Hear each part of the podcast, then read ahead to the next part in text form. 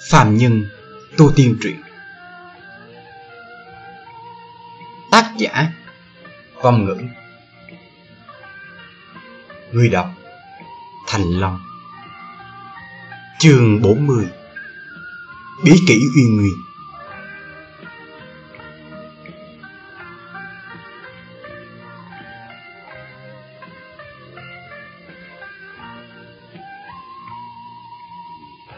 Những người hay oán trách Cũng không biết rằng Vị trưởng lão sáng lập kiếm kỹ này Kỳ thực có một thân công lực cao thâm.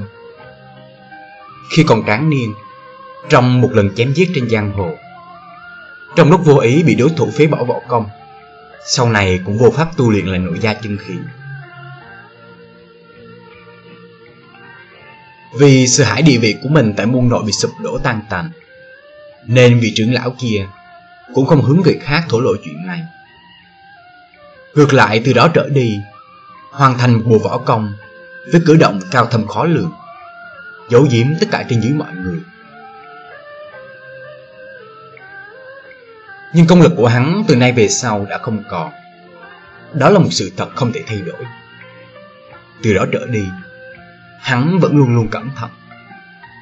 Dựa vào cơ trí hơn người, dĩ nhiên không bị người khác phát hiện. Thời kỳ đó. Chính là lúc mà thất huyền môn toàn thịnh, Xưng bá kính châu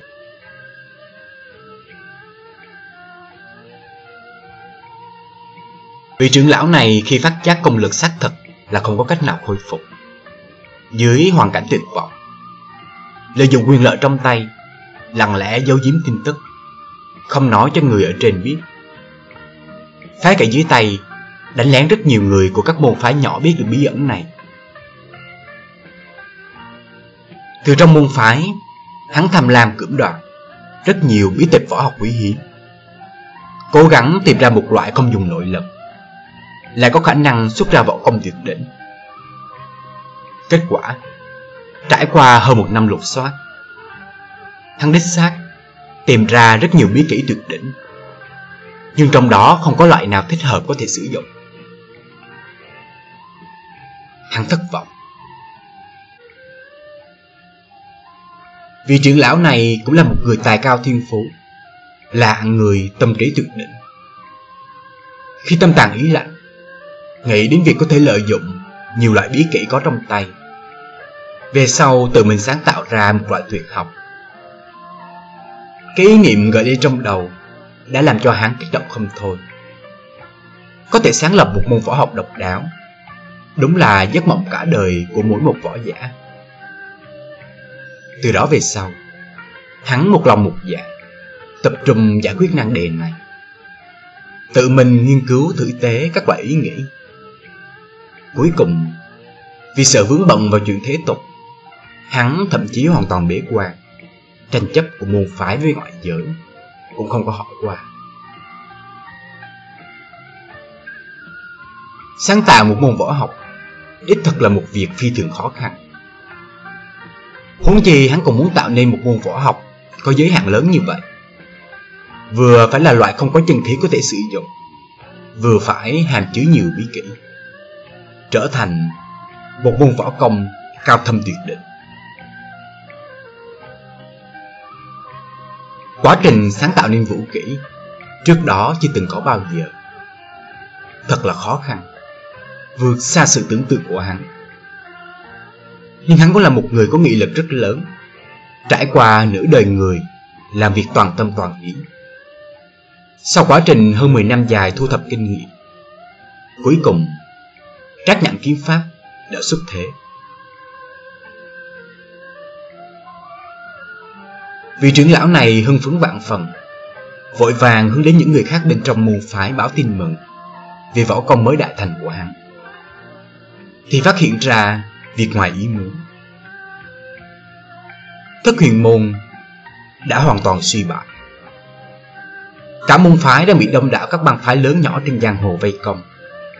Tùy thời đều có thể phát sinh nguy hiểm, toàn môn bị diệt vong. Năm đó, vị trưởng lão đã 60 tuổi, vừa sợ vừa giận. Tại thời khắc nguy cấp, lợi dụng kiếm kỹ quỷ dị mà mình vừa mới luyện thành. Đại triển thần uy liên tiếp giết chết nhiều cường địch, chấn nhiếp đông đảo các cao thủ còn lại, giúp cho thất huyền môn từ trong vòng vây trùng trùng mở một đường máu xông ra ngoài, giúp cho thất huyền môn tiếp tục duy trì sau này, lập được đại công di thiên.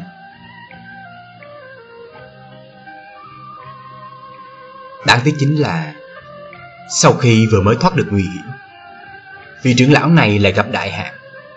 Chỉ kịp để lại di chúc, đem kiếm phổ tâm huyết của mình để vào thất tuyệt đường.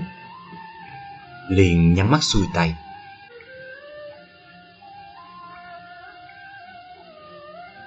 Càng làm những người khác tiếc nuối thêm nữa, là trong những năm tháng sau đó, hầu bối đệ tử trước thời hạn lập, chưa có người nào thử tu luyện lại công pháp này làm cho minh châu nhún bụi không nhìn thấy được mặt trời.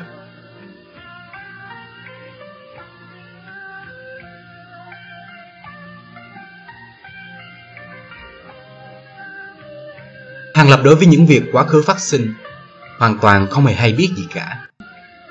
Nhưng thật ra cho dù biết, Hắn cũng sẽ không có động tâm. Đối với hắn mà nói, Cái môn kiếm kỹ này Thích hợp dành cho hắn tu luyện. Có khả năng Giúp hắn bảo trụ tiểu mệnh Đang nằm trong tay mặt đại phu. Như vậy là được rồi.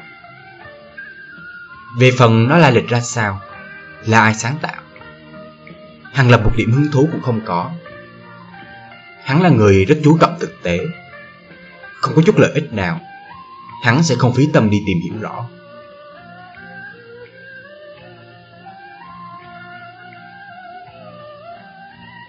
Trong phòng của mình Hàng Lập thắp lên ngọn đèn Nằm bò trên mặt bằng gỗ, Dưới ánh đèn hôn ám, Tiếp tục đọc bí tịch. Hắn thực chất không có ý định sao chép bí tịch, Mà chuẩn bị bằng vào trí nhớ vượt xa người thường của mình, Kiên quyết đem hết toàn bộ ghi tạc trong đầu. Cứ như vậy vừa an toàn, Không sợ thất lạc. Cũng không cần lo lắng rộ ra điều bí mật rất nguy hiểm này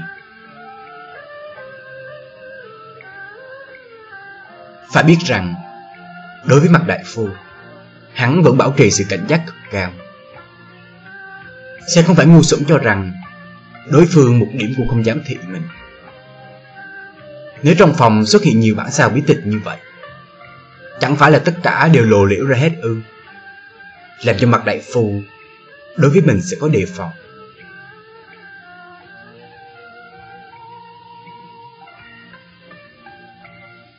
Lửa đèn màu vàng Phốc một tiếng. Bạo phát ra một cái hoa lửa nhỏ nhỏ. Nhắc nhở Hàng Lập, Thời gian đã qua thật lâu. Tất nhiên phải sớm đi nghỉ ngơi. Nhưng Hàng Lập hoàn toàn không thể để ý đến. Cả người đều chìm ngập vào thế giới trong bí tịch. Vào các kỹ xảo kỳ dị trong sách. Tâm thần hắn Hoàn toàn bị hấp dẫn không thể dứt ra được. Hoa lửa từng cái từng cái nổ lách tóc. Thân ảnh bị phản chiếu trên vách tường cũng tùy thời theo đó mà chớp lên không thôi. Lớn nhỏ bất định. Mà bản thân hàng lập vẫn ngồi tại chỗ. Một chút cũng không động. Nhất động nhất tĩnh một người một bóng, hình thành nên một sự tương phản yêu dị, làm cho người bên ngoài có cảm giác khác lạ, nhưng hài hòa vô cùng.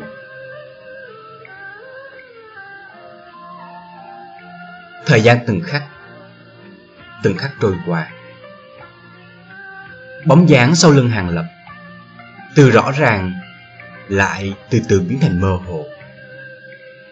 Lại từ mơ hồ từ từ biến thành không. Sắc trời bên ngoài cũng đã sáng rồi. Hàng Lập đã bất tri bất giác Si mê đọc cả buổi tối. Ba một tiếng, một cái hoa lửa cuối cùng bạo nổ. Ngọn đèn cũng tùy thời, hoàn toàn phục tắt. Hàng lập rút cuộc từ trong bí tịch bị đánh thức. Hắn ngẩng đầu nhìn xuống ngọn đèn, Lại đưa mắt xem xét ánh sáng ngoài cửa sổ. Trong lòng cười khổ một trận. Không nghĩ tới chính mình cũng có một ngày Nghiên cứu kỹ xảo giết người một cách si mê như vậy. Từ bản thân hiện nay Và trước kia thật khác xa nhau.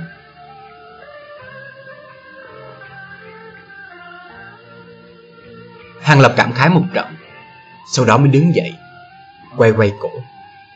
Hoạt động chân tay, Khiến cho các khớp toàn thân Phát ra ba ba tiếng động.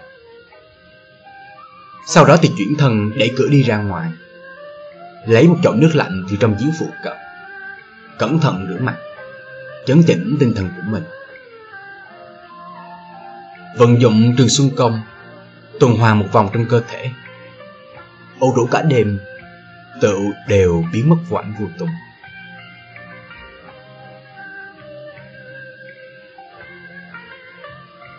trải qua một đêm đọc và nghiên cứu. Hàng lập đã biết rằng, nếu muốn đem lại võ học này thấu hiểu một cách triệt để, không mất 8 năm 10 năm khổ luyện, thì cũng đừng có nghĩ đến.